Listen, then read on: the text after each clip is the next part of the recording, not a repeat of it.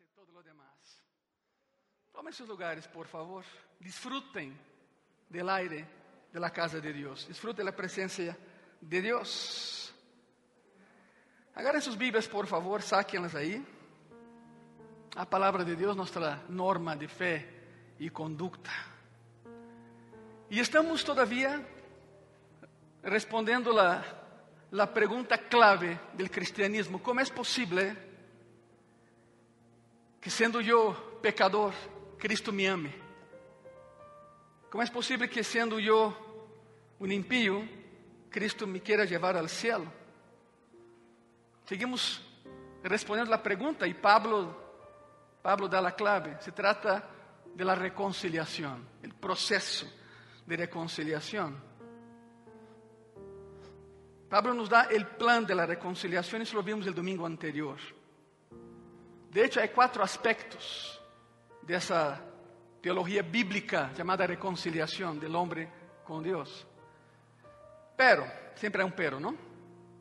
Desgraciadamente, no mundo em que vivimos, no mundo em que estamos, em las escolas em que nossos hijos estudiam, les enseñam outra coisa.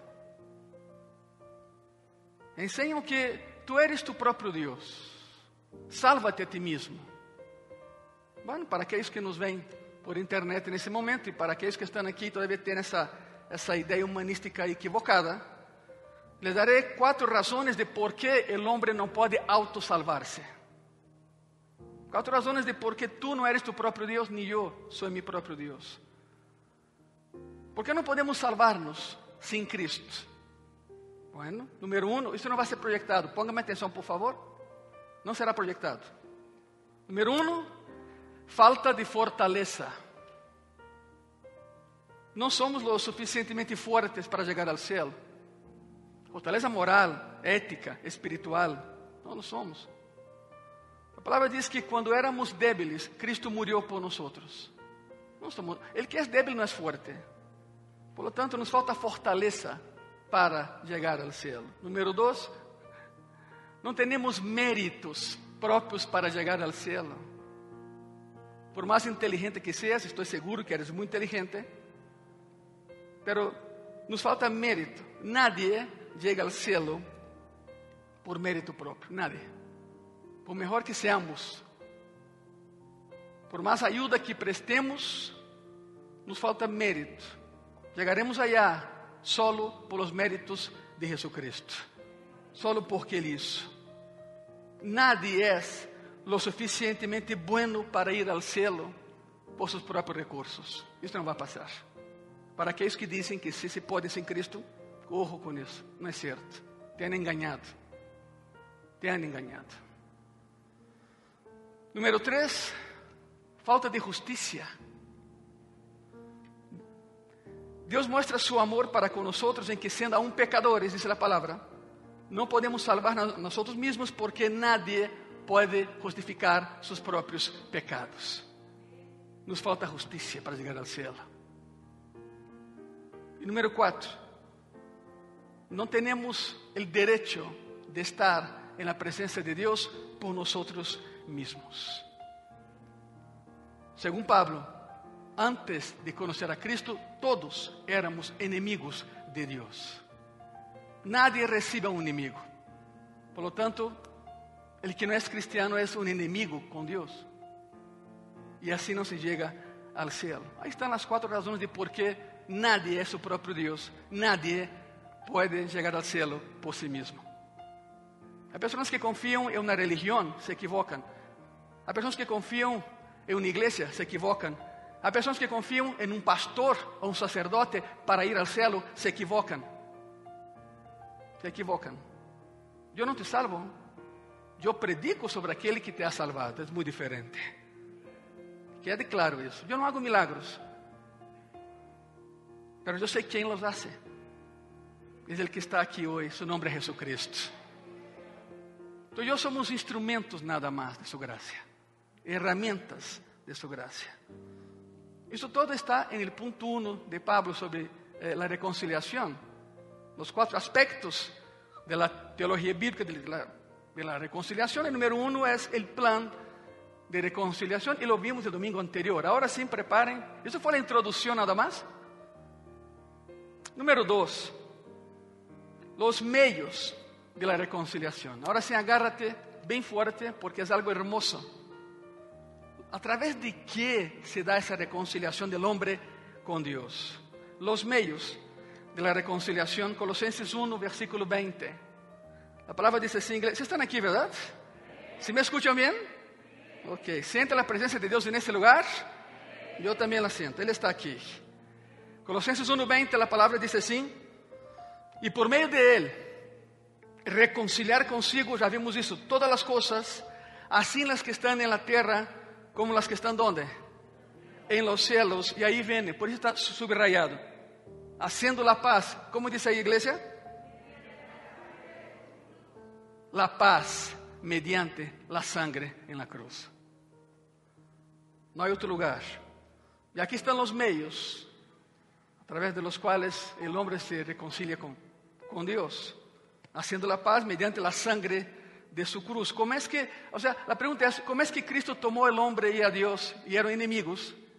Dios nunca fue enemigo del hombre, pero el hombre se enemistó con Dios porque pecó. Quiero aclarar eso. ¿Cómo es que Cristo tomó ambas partes hizo la paz entre ellos.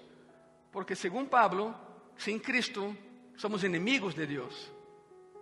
¿Cómo es que Cristo agarra el hombre, toma el hombre y a Dios y hace la reconciliación a través de su sangre derramada en la cruz?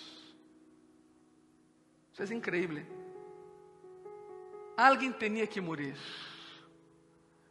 Durante dos mil años, casi tres mil años, el sistema sacrificial de Israel era, mata un animal por tus pecados.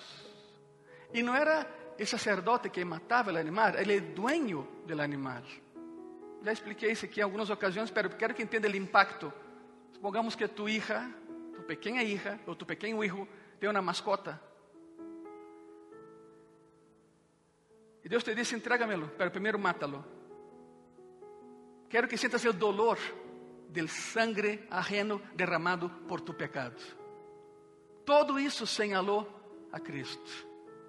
Miles de anos. O sistema de sacrifício em Israel, instituído por Jeová, foi para señalar a Jesucristo. E aún assim, não lo entenderam. Poucos, a grande maioria, se gozou com sua morte. Mas, bueno, uns poucos não. La sangre derramada en la cruz es el medio a través del cual podemos reconciliarnos con el Señor. E hizo la paz entre el hombre y Dios. Pero el segundo medio. La sangre es el primero. El segundo medio de reconciliación. Colosenses 1, versículo 22. Está subrayado también. En su cuerpo de carne, por medio de la muerte, para presentaros como santos y sin mancha, ¿eh? irreprensibles delante de Él. Pon en tu mente ese versículo porque lo vamos a usar más adelante. Es muy importante. Y ahí están las dos frases. Número uno, iglesia, la sangre en su cruz. Número dos, su cuerpo mediante la muerte. Sangre y muerte. Esas dos frases nos muestran cómo es que Cristo enfrentó nuestro pecado. Que sacrificó por ti y por mí. Tremendo sacrificio sangre y muerte. Porque no todos los que sangran mueren, pero Cristo se murió y resucitó. La sangre es metáfora para sacrificio. Donde hay sacrificio hay sangre. La sangre es el símbolo del sacrificio definitivo de Cristo. Y la razón por la que la Biblia habla acerca de la sangre de Cristo es porque eso conecta la muerte de Cristo con el sistema de sacrificios durante todo o Antigo Testamento. E a palavra diz: Ele é o sacrifício final, o sacrifício definitivo. Então, vou dar um dado histórico, ok? No ano 70 de nossa era, o templo foi destruído. O templo de Jerusalém, onde se hacían os sacrifícios. Cristo nunca lo viu completo. Lo terminaram de construir no ano 68 quedou dois anos construído.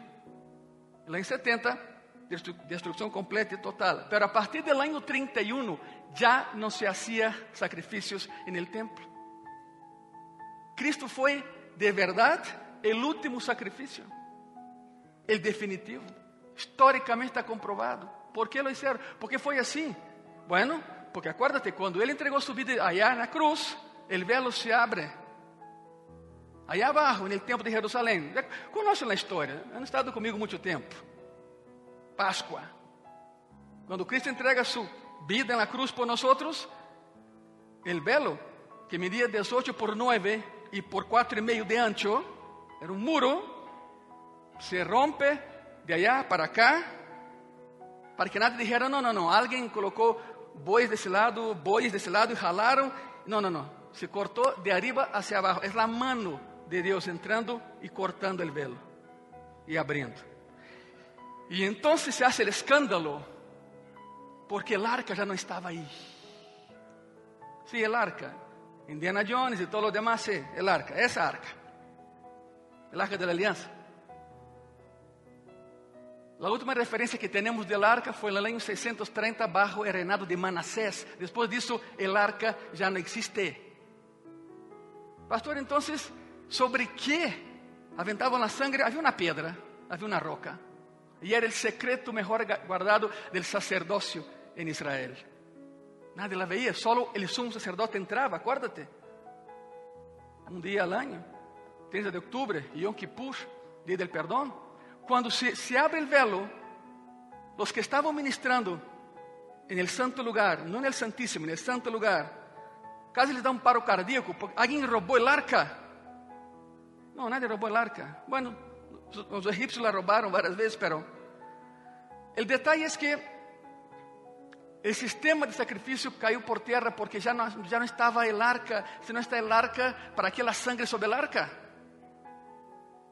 Cristo foi o último sacrifício. A partir de aí, Jeová já não prendia fogo no sacrifício.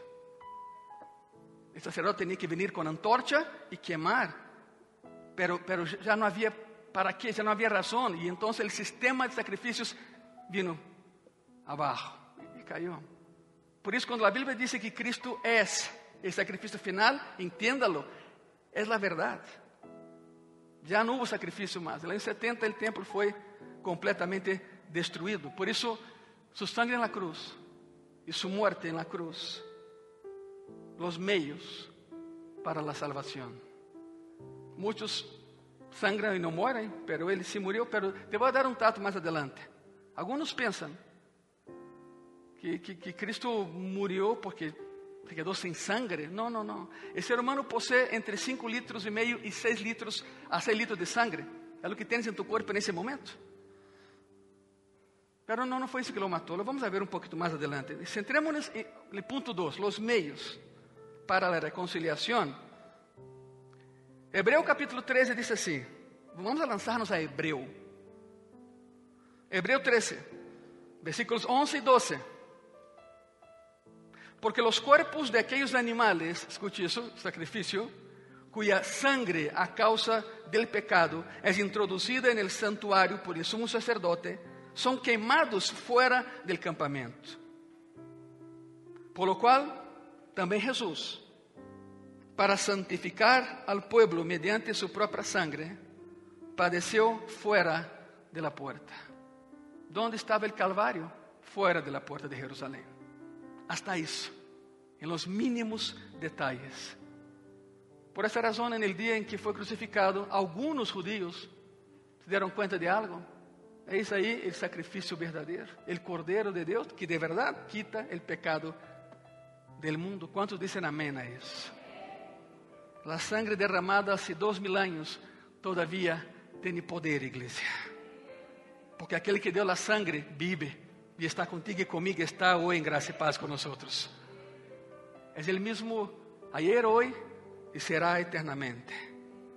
Todas as ofrendas por el pecado no Antigo Testamento incluíam derramamento de sangre e o animal era sacrificado de maneira violenta, assim como Cristo.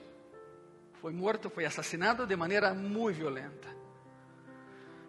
E sacrifício de animais Era um retrato do sacrifício final de Cristo, señalava a isso.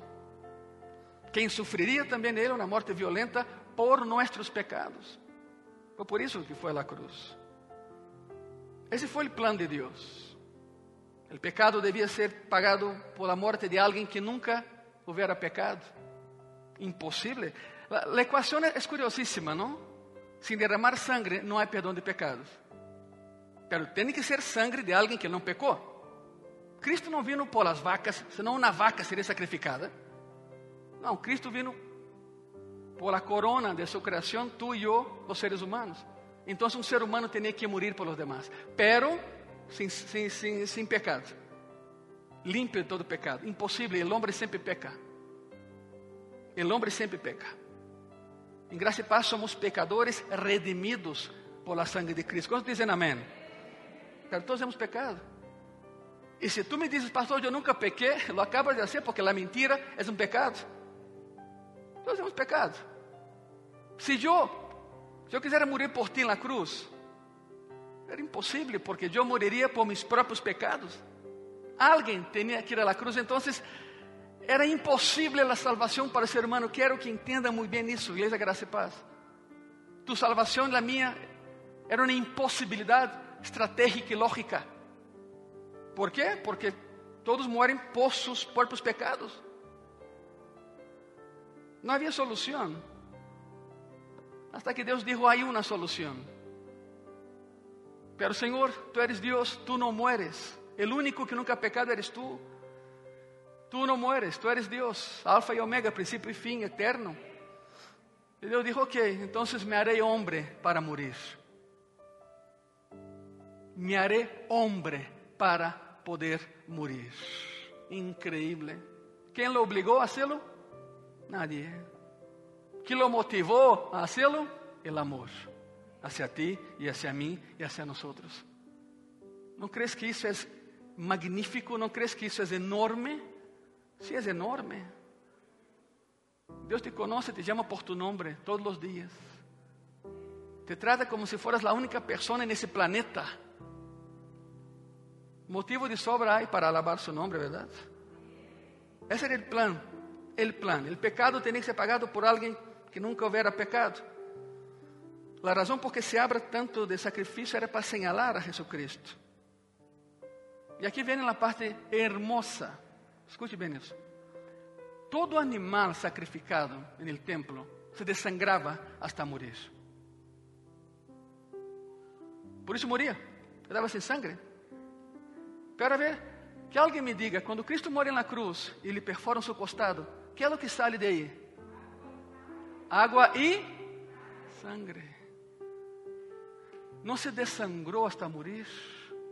Ele entregou sua vida de maneira consciente por nós. Não confundam as coisas.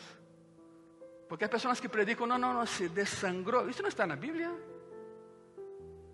Quando o coração deixa de latir, se forma água a seu redor, símbolo de que estamos, por isso perforam, se sale água, o coração já não funciona, se não funciona, está morto. Pero que sorprendeu a todos é que saiu muita sangre. Não se desangrou hasta morir. Ele decidiu quando morir, de que maneira morir e por quem ia morir. Foi sua decisão todo. Quando Cristo entrega sua vida na cruz, era a hora de sacrifício mais abaixo no templo de Jerusalém. E os que estavam aí fizeram a conexão. Alguns, não todos. Quero que lo entendas muito bem. Ele morreu porque se entregou à morte, não porque se desangrou, como os animais que se desangravam no Antigo Testamento.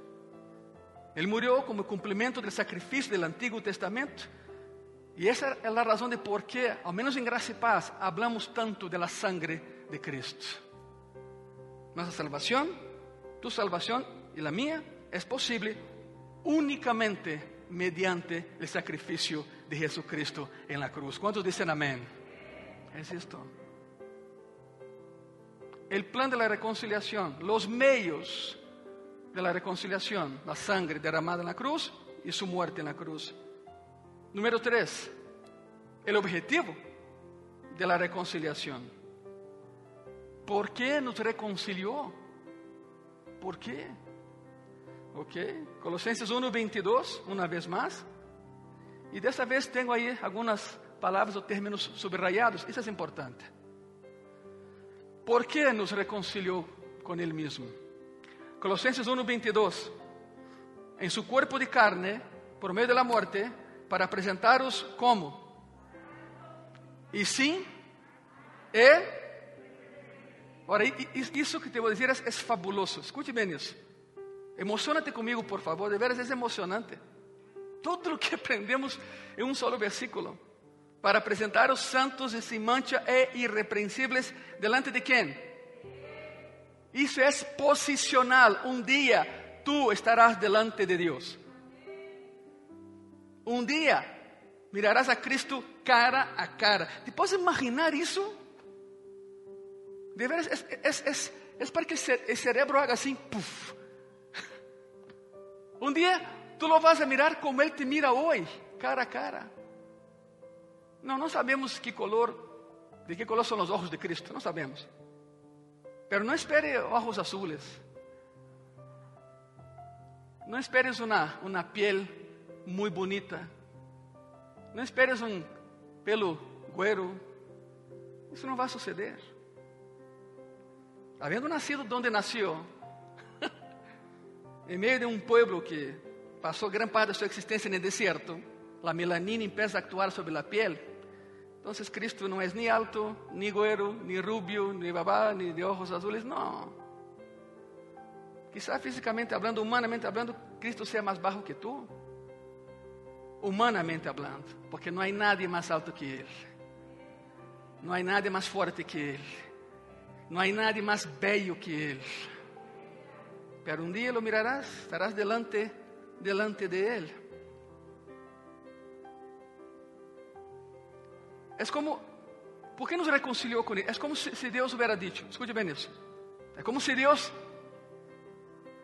nos, nos hubiera dicho, miren, se vão estar aqui no céu comigo, têm que ser limpiados, têm que ser santos. Significa limpo de todo pecado. Têm que ser sem mancha, sem nenhuma mancha, irrepreensíveis, e então poderão estar aqui comigo.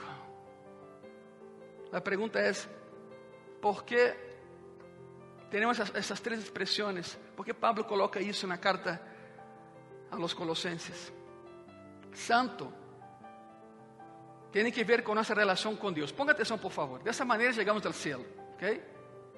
Santo tiene que ver con tu relación con Dios. La palabra kadosh en hebreo, kadosh significa aquel que dice no al pecado. Santo no es el que hace milagros, porque tú y yo no hacemos milagros. Santo es todo aquel que dice no al pecado y sí a Cristo.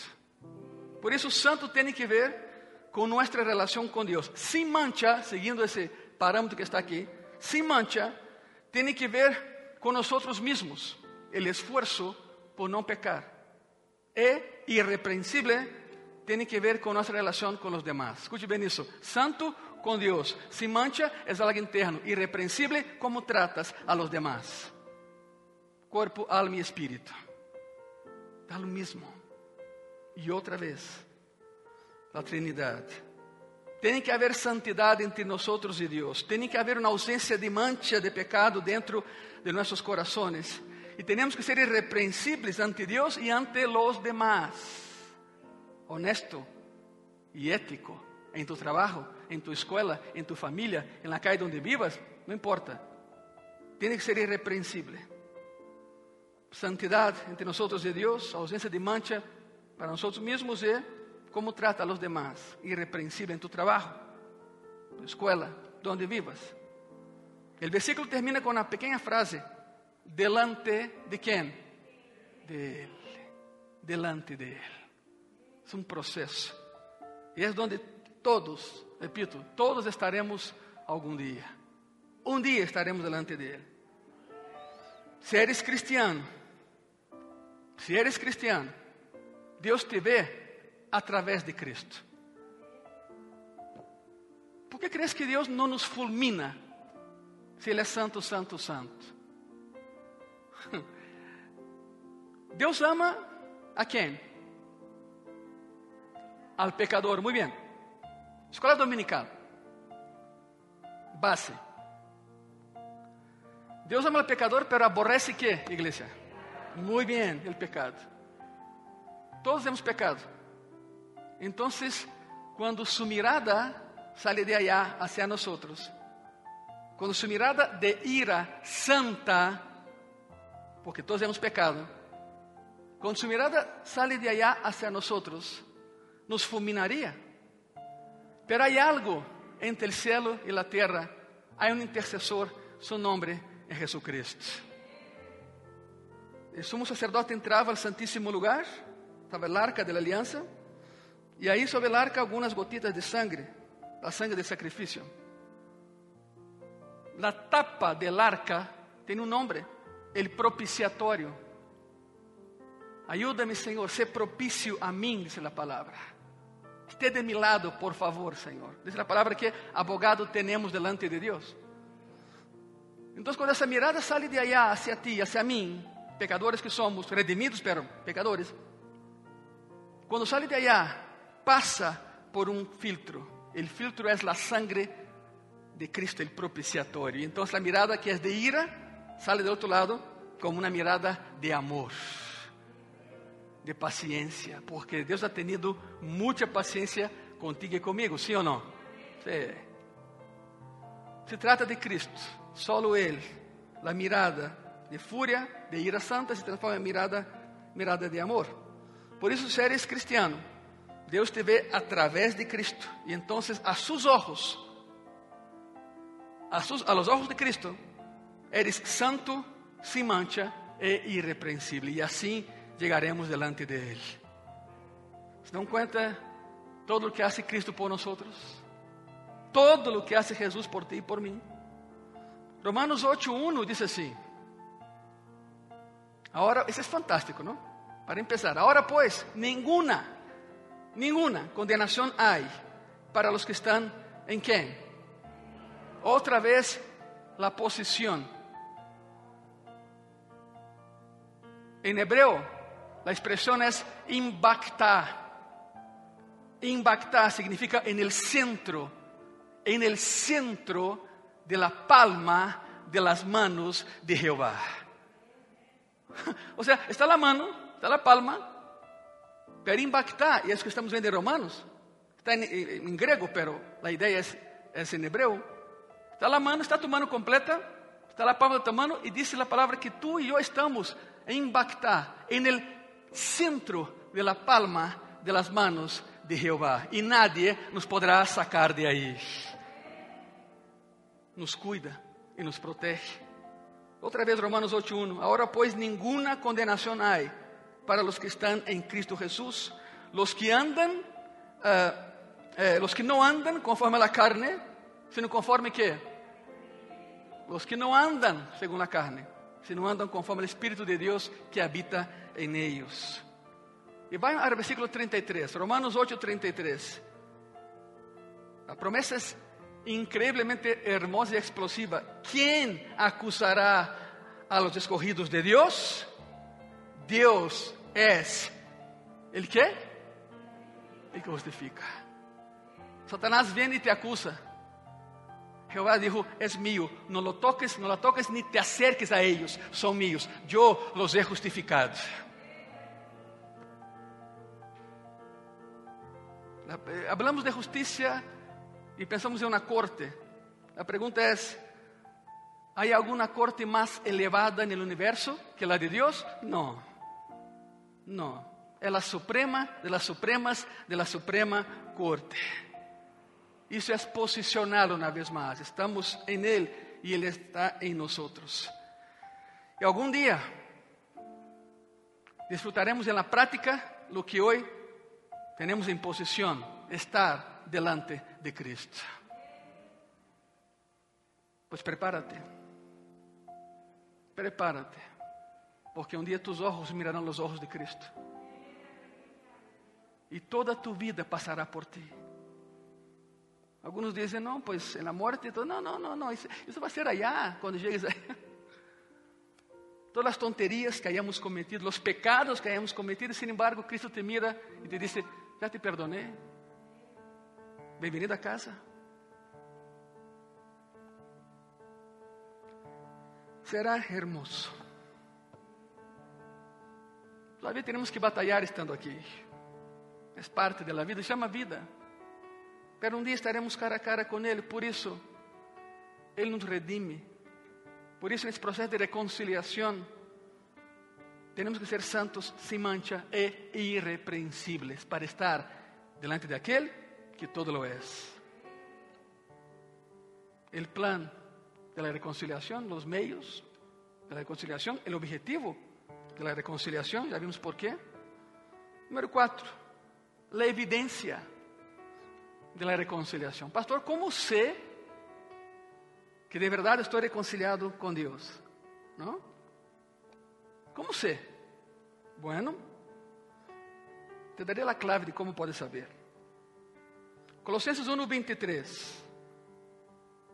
A palavra diz assim, igreja: Se em verdade permaneceis, está subrayado aí.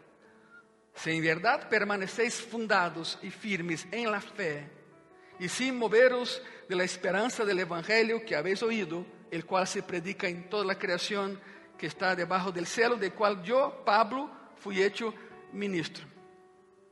Ok, ¿quiénes son los reconciliados? Los que luchan, los que perseveran, los que insisten y los que nunca desisten. Esses são os reconciliados.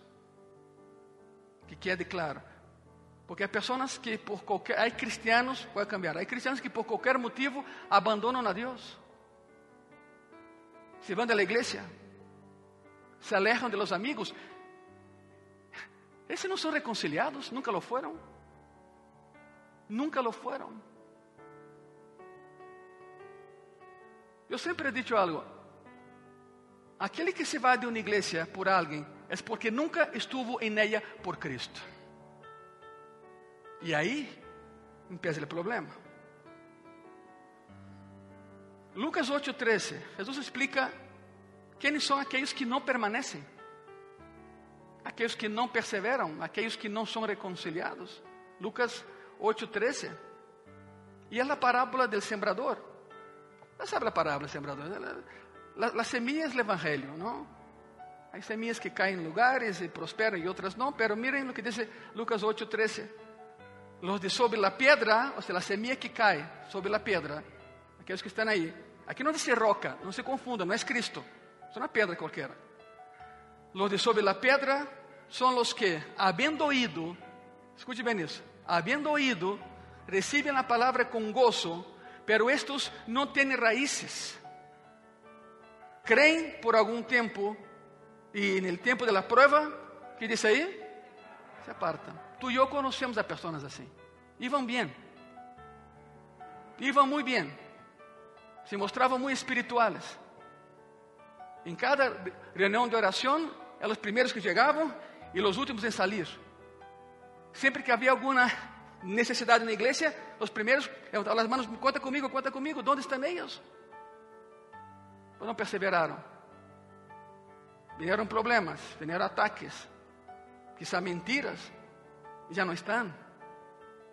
Por isso Cristo diz: esses escucharam as mesmas palavras que todos os demás, estiveram em las reuniones com todos os demás, cantaram as mesmas alabanzas que os demás, foram motivados por la mesma predicação que todos os demás, pero não perseveraram.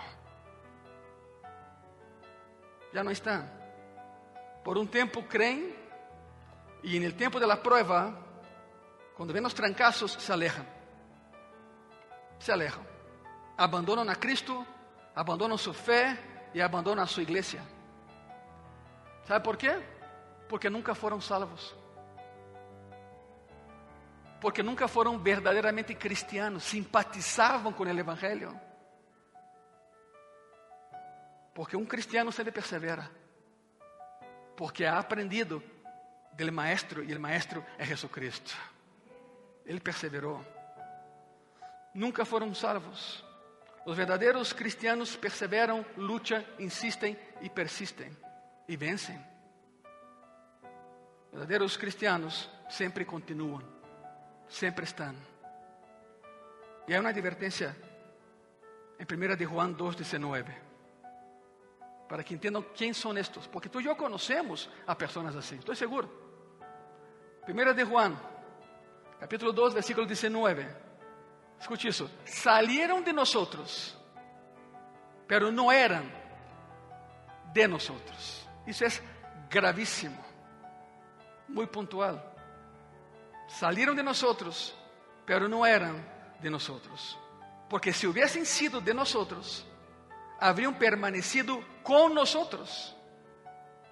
Pero salieron para que se manifestase que no todos son de nosotros.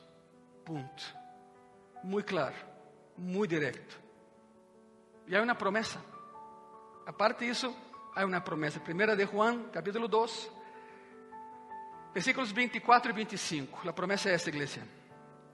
Lo que habéis oído desde el principio permanezca en vosotros. El Evangelio, que permanezca en vosotros. Si lo que habéis oído desde el principio permanece en vosotros, también vosotros permaneceréis en el Hijo y en el Padre. Y esa es la promesa que Él nos hizo. La vida, ¿qué? La vida eterna. Si escuchas la palabra, si vives la palabra, si aprendes la palabra y permaneces en la palabra, eres un cristiano, una cristiana. Y vas a permanecer. Y entonces eres reconciliado con Dios. Y entonces un día estarás cara a cara con aquel que hace la reconciliación. Y no es otro, solo Jesucristo lo puede hacer. Solo Él lo puede hacer. Vida eterna. La pregunta es, ¿quién recibe la vida eterna? Hay personas que piensan que la vida eterna empieza después que uno muere. No, la vida eterna empieza en el momento en que Cristo entra a tu corazón.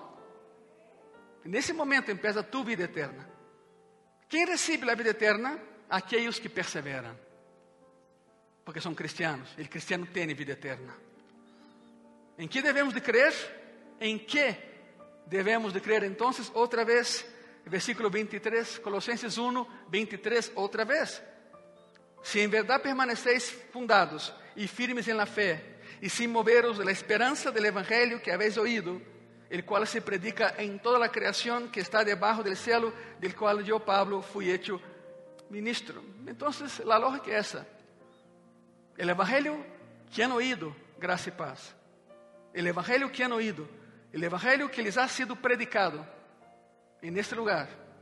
El Evangelio que salva, el Evangelio del cual Pablo predicó igual, ese es el Evangelio verdadero. Sin shows, sin explosiones, sin otro atractivo que no sea la palabra de Dios en nosotros, regla de fe y conducta y que nos lleva al cielo un día. Es el Evangelio. El Evangelio, Pablo decía, es el Evangelio que me redimió. El Evangelio que me compró para darme libertad. Y Pablo dice a los Gálatas, a los Gálatas, mira, si alguien viene y predica otro evangelio que no sea este, sea anatema. Anatema es una palabra en griego, significa apartado desde lo alto para destrucción. Anatema. Apartado desde lo alto para destrucción. Si alguien viene y predica otra cosa que no sea Biblia, apartado está para destrucción. Es lo que decía Pablo a los Gálatas, pero sí para todos nosotros. Si alguno predica otro evangelio que no sea este, sea anatema. La reconciliación, la palabra clave para el cristiano. ¿Por qué me ama, Señor? Porque siendo yo pecador, todavía me quer llevar al cielo, porque nos ha redimido, nos ha reconciliado con Él. Quero cerrar esse tema com 2 de Coríntios 5, para que quede mais firme em ti, em tu coração, lo que estamos falando hoje. Em 2 Coríntios 5, encontramos quatro princípios básicos para a reconciliação. Quatro princípios básicos para a reconciliação. Número um, a reconciliação transforma a los hombres, transforma al ser humano. Segunda de Coríntios 5, 17. De modo que, se alguno está em Cristo, nueva criatura Es posicional outra vez, em Cristo. De modo que se alguno está em Cristo, nova criatura es. Las cosas viejas, que diz aí? Não vivas de tu passado. He mencionado em Graça e Paz várias vezes. Tu corpo foi desenhado como um mensagem do céu hacia ti. Tu corpo señala em uma sola direção. Tus ojos estão aqui, não estão aqui atrás. Agora, se tu me diz, pastor, tenho um terceiro ojo aqui, para rato platicamos tu e eu. Não? Pero todo tu corpo señala em uma sola. Tus rodillas estão para allá. Claro, há pessoas que caminham para trás, pero tarde que temprano se vão a cair. Pero fuiste desenhado como uma carta de Deus hacia ti mesmo, hacia ti mesma. ¿En que direção señala tu corpo? Hacia adelante. Por lo tanto, para atrás, ni para tomar impulso, irmão. Não há nada já, já passou. Vive el hoy, pero camina hacia tu futuro com Cristo. Por lo tanto, se alguno está em Cristo, nova criatura é, as coisas velhas já passaram, e aqui todas são hechas que? Nuevas. Mira, não vivas em tu passado, pero tampouco vivas em tu futuro. É um lugar que um dia vas a chegar, pero todavía não estás allá. Há pessoas que se preocupam demasiado por situações que nunca vão a suceder, pero vivem não só no passado, pero também vivem um pouquinho no futuro e deixam de disfrutar o presente. Estás aqui, estás allá, e ele aqui, ele presente, glorioso em las manos de Cristo. Não tienes por que viver em tu passado, já lo viviste. Pero tampouco vives em tu futuro, porque há coisas que has planeado e has visto e has já enlouquecido e não vai passar. Quizá nunca cheguem. Porque isso evita que disfrute o presente em la presença de Cristo. Caminharemos hacia allá, pero todavía não chegamos allá. Quatro princípios básicos da reconciliação. A reconciliação transforma a los hombres, já lo vimos. Número dois, a reconciliação apacigua a ira de Deus, calma a ira santa de Deus. 2 de Coríntios 5, 21. Al que não conheceu pecado, por nós lo hizo pecado. Isso de lo hizo é uma terceira pessoa actuando sobre alguém. Deus derramou em Jesus os pecados de toda a humanidade. Não, não o transformou em pecador, não, descargou em ele todos nossos pecados, para que nós fôssemos hechos justiça de Deus em ele. Seis horas clavado em uma cruz fora de Jerusalém. Sobre ele, os pecados de toda a humanidade. Era como que dizendo: necessitavam de alguém sem pecado para morir? Eis-me aqui. Eu tomarei teu lugar na cruz. E pagou o preço. Você pode imaginar a festa que hizo o inferno? Satanás intentou matar a Cristo desde muito antes que nascera. ¿Queres um exemplo? Caim matou a Abel. Em Gênesis. Satanás sabia que de Abel sairia a linha salvítica. E Satanás dijo: Él lo va a hacer, pero quiero impedir desde ahora que Él nazca.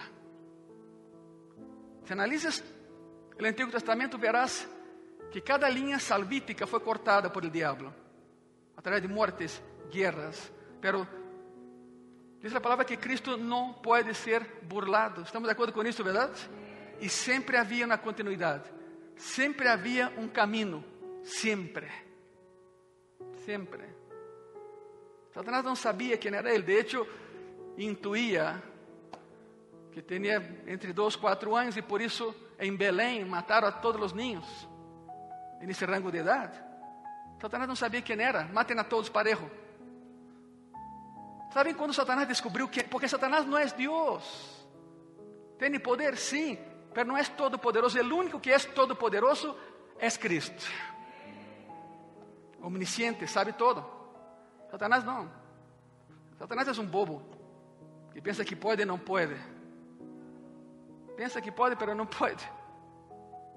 Sabe quando Satanás descobriu quem era Cristo? Em seu bautismo no Jordão, a los 30 anos de idade. Quando Juan lo bautiza, desde quando lo, menciona, aí vem el Cordero de Dios que quita el pecado del mundo, todo el infierno, dijo, es Él, sobre Él. Quando foi clavado na cruz, el infierno hizo fiesta. Lo matamos, por fim lo matamos. El único que nos poderia destruir. E não sabiam que justamente clavado na cruz já estava destruyendo o infierno completamente. E quando ressuscitou, o inferno dijo, agora sim estamos completamente perdidos. Já estavam desde antes, desde antes. Por isso, a reconciliação é tão importante entendê-la, porque transforma os homens de pecadores redimidos. Número dois, a reconciliação apazigua a ira de Deus. Ele levou sobre ele nossos pecados. Número três, estão vendo os princípios básicos da reconciliação. Princípio básico número três, a reconciliação solo é possível a través de quem? Estão aqui, verdade? Solo a través de Cristo. 2 de Coríntios 5, versículo 18 e 19.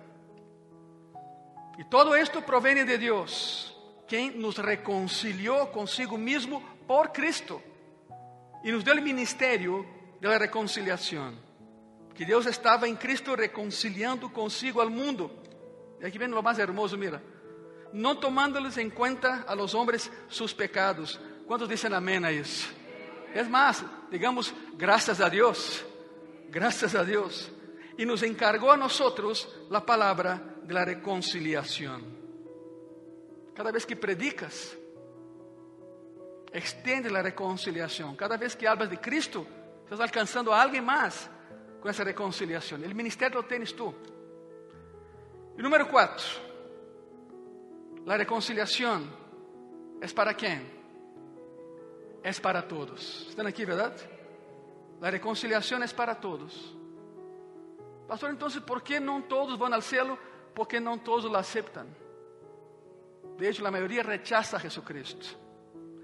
2 Corintios 5:14, la palabra dice así: Porque el amor de Cristo nos constriñe, o sea, nos, nos, nos, nos uh, nos estorva, digamos assim, para pecar. Porque o amor de Cristo nos constringe, pensando isto, que se um morreu por todos, luego todos murieron. El cuerpo regresa a la tierra. Ahí va. Pero tú vas al cielo. Tú vas al cielo. Iremos al cielo. Estaremos delante de Él. Simplesmente sin Cristo não há vida. Há pessoas que existem e há pessoas que vivem.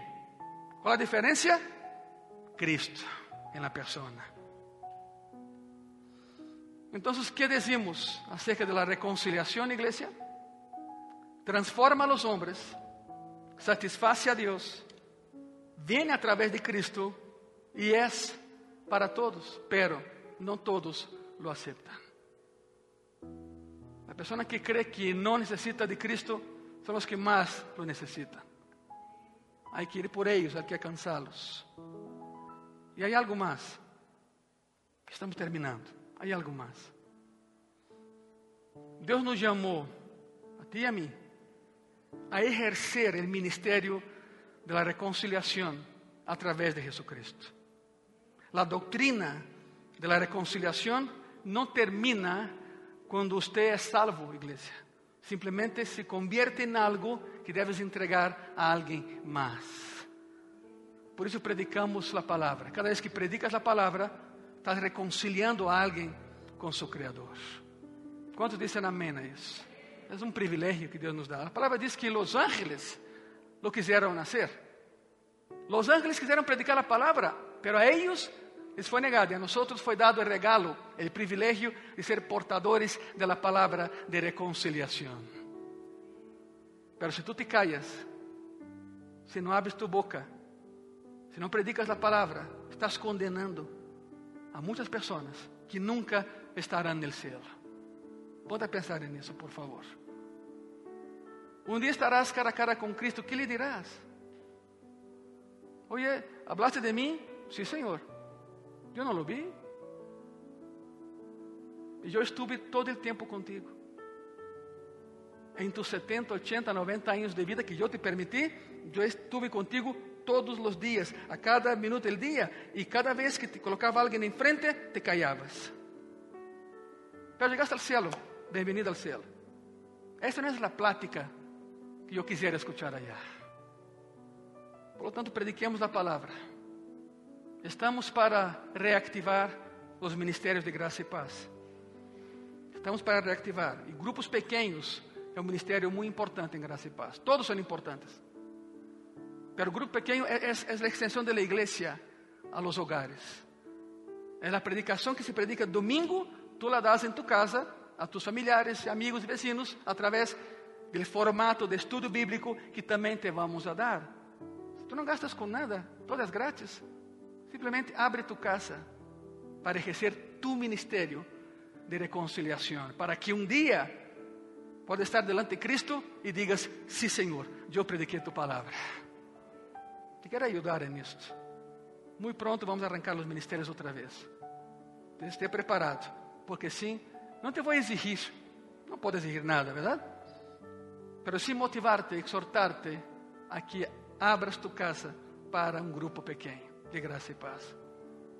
Te, te daremos todo o material, simplesmente ejerce tu ministério de reconciliação. Se ponem de pé nesta manhã, por favor.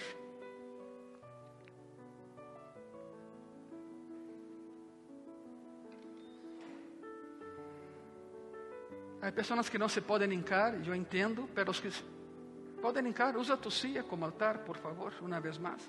Hasta que podamos passar aqui adelante, todavia não podemos. Seria aglomeração, verdade? Estamos cuidando a todos. Pero usa tu silla como altar, se lo puedes hacer. E aí, sentado ou hincado, platica com tu Salvador. O assunto é que sin Él não há reconciliação. Sin reconciliação, nadie chega ao céu. Por isso nos enfocamos dois domingos em falar sobre isso.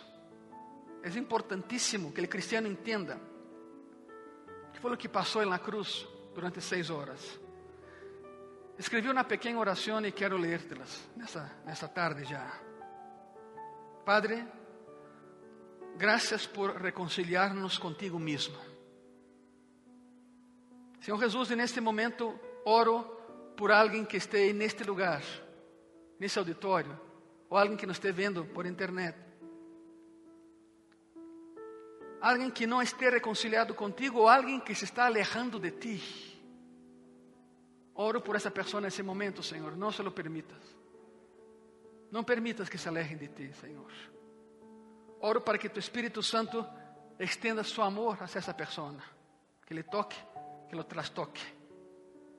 Oro por, para que de alguma maneira comecem a experimentar convicção, que possam começar a entender o que é enfrentar o pecado, que abram seus corações ao único que pode transformá-los, ao único que los hará justos, sem mancha, sem arruga, irrepreensíveis. Padre, oro também por aqueles de nós que somos cristianos, para que ejerzamos o ministério encomendado a nós, o ministério de la reconciliação, que salgamos ao mundo para levar o mensaje de reconciliação a aqueles que tanto necessitam oírlo, Senhor. Padre, ajuda-nos a ser fieles, a perseverar, a continuar, mientras veamos que nosso mundo quizá se derrumba todos os dias, pero que podamos permanecer fieles a Ti. Oramos todo isso em nome de Jesus. Amém. Amém. Se põem de pé, por favor.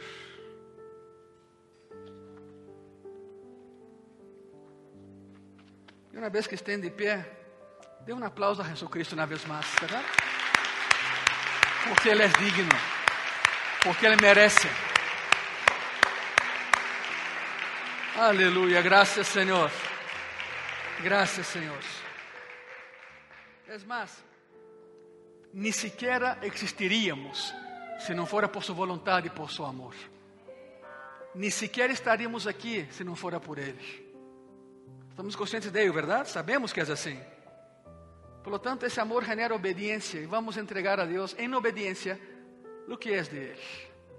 Se não tens um sobre, levanta tu mano. É parte de nossa vida cristiana.